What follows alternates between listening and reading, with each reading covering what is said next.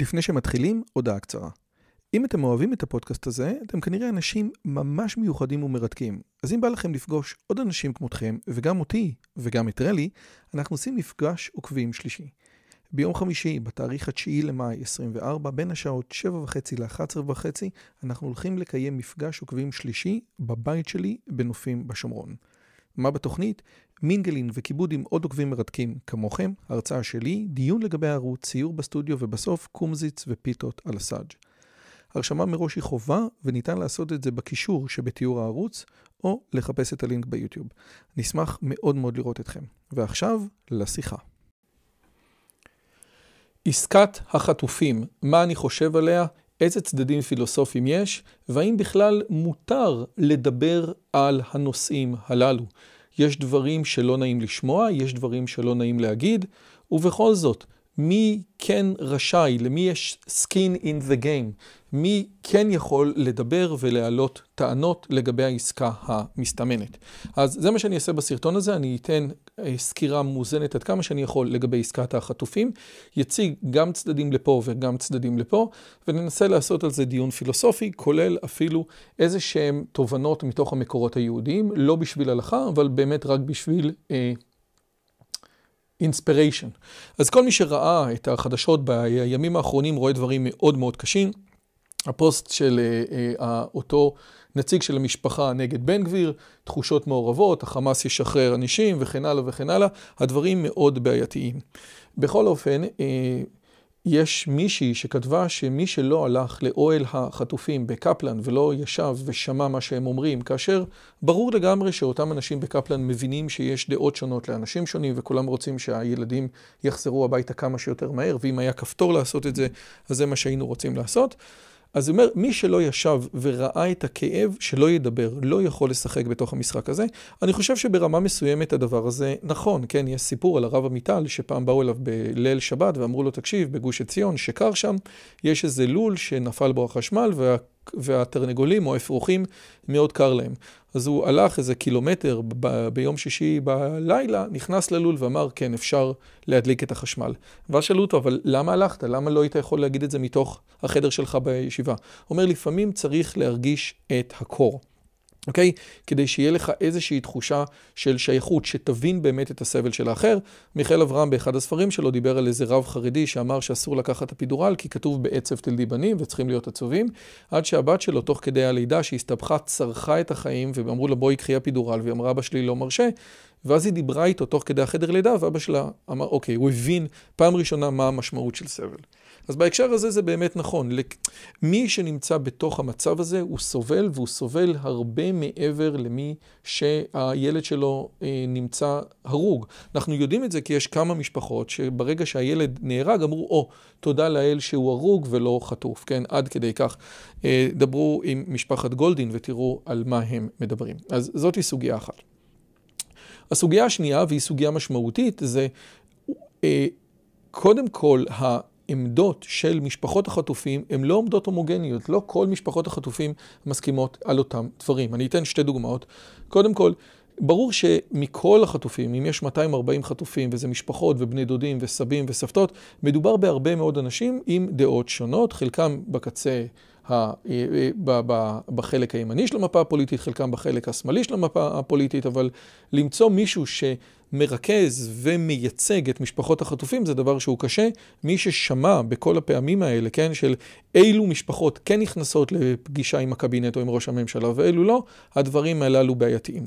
יש, אני לא רוצה להיכנס לסוגיה של מי מאחד את זה והאם יש פה אספירציות פוליטיות מאחורי זה, זה לא מעניין אותי בכלל, אני באמת רוצה לגשת לגופם של דברים. קודם כל, יש הורים לילדים חטופים שנמצאים בעזה, בדרך כלל מהצד הימני של המפה הפוליטית, ימני דתי, שאומרים לא רוצים שום עסקה. רוצים שצה"ל יבוא ויפרק ויחזיר לנו את הילדים, ואנחנו מתנגדים לכל עסקה. וזה חלק מתוך דעות לגיטימיות של הורים לילדים חטופים שנמצאים בעזה. זה קודם כל. אז בהקשר הזה צריך להבין שיש פה בעצם מי שצועק חזק יותר ומי שצועק פחות, אבל יש טענות שפחות נשמעות.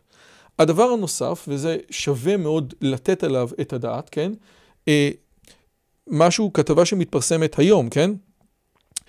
אה, תחושות מעורבות אה, לגבי תחושות מעורבות לגבי, בקרב המשפחות לגבי העסקה, אומרת אימא, דיצה אור, אמו של אביינתן, היא יצאה מהפגישה מעט לפני סיומה וסיפרה כי מאז שבנה נחטף הוא נבלע בחשיכה, אין לנו עליו אף ידיעה, שום דבר. היא הסבירה כי העסקה המדווחת בימים האחרונים בכלי תקשורת בארץ ובעולם, לפיה ישוחררו אמהות וילדים, מסכנת את בנה. מה שאמרתי בפנים זה שמי שיסכים עכשיו לעסקה חלקית, הוא רוצח את הבן שלי. הוא לא יראה אור יום, לא תהיה פעימה שנייה. ואני חייב להגיד, אני לא יודע כמה דיצה טועה. לא רק שהדבר הזה בסופו של דבר, כן, לא רק שבמידה ותהיה הפסקת אש, הדבר הזה מאוד מאוד מאוד יקשה על התחלה של סבב לחימה חדש, כי כבר הגיעו למצב של הפסקת אש, ויהיה מאוד מאוד קשה להתניע סבב לחימה חדש, אלא בעצם הנה, שחררנו נשים וילדים, מבחינתנו מי שנמצא שם הוא מבוגר או חייל, וזהו, ונגמר. העובדה שהוא רקד במסיבה והוא לא חייל, לא באמת מעניין. אז הנה, יש לנו פה דעות אחרות שהן לא פחות רלוונטיות. הדבר הנוסף, והוא מבחינתי המשמעותי ביותר, זה מי יכול להשתתף בדיון. נכון שההורים של החטופים יכולים להשתתף בדיון, אבל מה לגבי ההורים של החטופים לעתיד? באחד מסרטוני השורטים שפרסמתי לאחרונה, דיברתי על זה ש... יש לי קרוב משפחה שהתפקיד שלו היה מאוד מעניין, הוא היה שופט, והתפקיד שלו היה נציב הדורות הבאים בכנסת. זאת אומרת, כאשר הכנסת מחוקקת חוק, יכול להיות שהחוק טוב לקבוצה מסוימת, יכול להיות טוב שהוא לקבוצה אחרת, אבל יכול להיות שהוא לא טוב לדורות העתידיים, יכול להיות שבשביל האנשים שעוד לא נולדו, לא טוב החוק הזה, אבל מי יגן עליהם? מי יגיד? מי ייתן? מי ידבר בשם הדורות הבאים, שלא יכולים לדבר עכשיו? אז מינו איזה רעיון, איזה פונקציה כזאת שהוא נציב הדורות הבאים. מה שאתם עושים זה נחמד מאוד, אבל הדורות הבאים, אם היו פה, לא היו מוכנים לקבל את, ה, אה, את החוק שלכם. הנושא הזה הוא נושא מעניין מאוד, מכיוון שאנחנו יודעים שכל עסקה מכיוון שתומאס סואל צודק בכל מה שהוא אומר, כל עסקה נותנת מוטיבציה לעסקה הבאה. עד כמה שחמאס הוא בני מוות, עד כמה שהוא כל כך מושחת, עד שכל בתי החולים הופכים להיות בעצם מפקדה צבאית, מי שראה את הפרסומים משיפה זה הזוי, כן? עד כמה שהרוצחי השביעי באוקטובר הם משוחררי גלעד שליט. עד כמה שהדר גולדין נרצח ונחטף לעזה תוך כדי הפסקת אש. מה לגבי ההורים של הילדים שנמצאים עכשיו בעזה ולוחמים? למה להם אין זכות דיבור? זאת שאלה מעניינת והיא חשובה מאוד. הרי ברור לגמרי מהי הפסקת אש, הרי ברוך השם אנחנו כבר מתייחסים בכבוד למה שהחמאס אומר. הודנה זה הפסקה לשם התחמשות. הפסקה כדי, לכן הם גם לא רוצים בשום פנים ואופן, הרי זה על מה סינואר אמר שהוא לא מעוניין בשום פנים ואופן לוותר, על הרעיון הזה שלא יהיו תקיפות מהאוויר. הם רוצים לשנע את החטופים, בצור, את החטופים האחרים בצורה שלא נדע, הם רוצים להטעין את המשגרים, הם רוצים לעשות את כל הדברים כדי שהם יגיעו יותר מוכנים לסבב הלחימה הבא, דבר שאין להם יכולת לעשות עכשיו. זה באמת בעיה. אגב, מכיוון שלפי דעתי בנימין נתניהו סיים את תפקידו ההיסטורי, אני בכלל לא מבין את הסיפור הזה, כן? דווקא בתור אחד שסיים את תפקידו ההיסטורי, בצורה מאוד מאוד, טוב שהוא כתב את הביוגרפיה שלו לפני, כן? למה הוא לא יכול לעמוד כנגד הדברים האלה ולהגיד, יש פה בעיה? יש פה שתי בעיות, והנה, אז אלה באמת הבעיות שאני רוצה לחדד. קודם כל, הדבר הזה מאוד מאוד יקשה על המשך המלחמה בעתיד, הדבר הזה מאוד מאוד יקשה על התחלה של סבב לחימה חדש, זה דבר אחד. הדבר השני זה שבסופו של דבר הפסקת אש, כמו שהם אומרים, זה הפסקת אש לצורך התחמשות ולצורך החבאה יותר טובה של השבויים. ו, או של החטופים שלנו, וזה, ו, ו, ו, ובתור הנציג של החטופים הבאים, הנרצחים הבאים, האלה שהולכים לאבד את הבית שלהם במטחים הבאים, שהם הולכים במטחים הבאים של הקסאמים, הם בוודאי צריכים גם לתת את ה... אה, גם שהקול שלהם יישמע. בהקשר הזה, אני לא רוצה להביא איזשהו רעיון, אה, אני לא רוצה להביא את הרעיון ה- היהודי, כן, כתנא דמסייע, אלא רק כנקודת אה, השראה.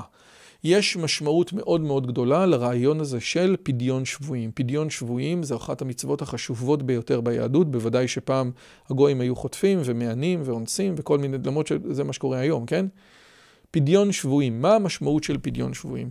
והנה אנחנו רואים שבמאה ה-12, כן, המהר"ם מרוטנברג, המהר"ם מרוטנברג, שהוא דמות מאוד מעניינת, האמת היא הוא לא במאה ה-12, הוא במאה ה-13, המהר"ם מרוטנברג נתפס, כן, שהוא ניסה להגר לארץ ישראל, והקיסר הגרמני, בואו נראה, דרש כופר עצום כדי לשחרר אותו. פשוט דרש כופר עצום כדי לשחרר אותו.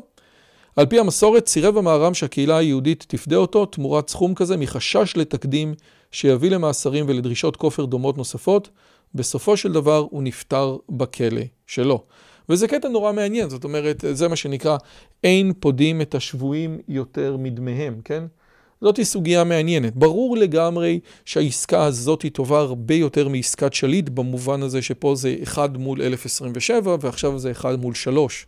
אבל פה יש כישלון תודעתי והפסד תודעתי ברמה המוסרית, גם מול החיזבאללה, כי בסופו של דבר אתה כן מנהל משא ומתן עם החמאס דרך הקטרים שהם בכלל הבהירו את כל האש, וזו סוגיה שהיא סוגיה מוסרית בעייתית.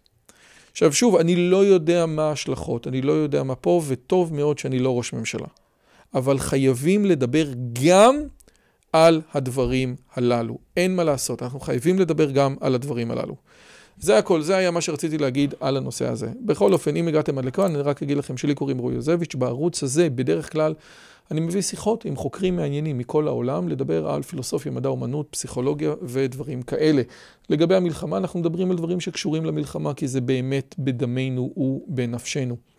אם אהבתם, אתם מוזמנים אה, להגיד לנו תודה, יש לנו כפתור שאפשר אפילו... אה, לשלם, ללחוץ subscribe, זה אמור ככה לסמן לכם פה, לעשות subscribe ולקחת חלק בערוץ, יש לנו גם ערוץ בטלגרם. תודה רבה, שנשמע ימים שקטים.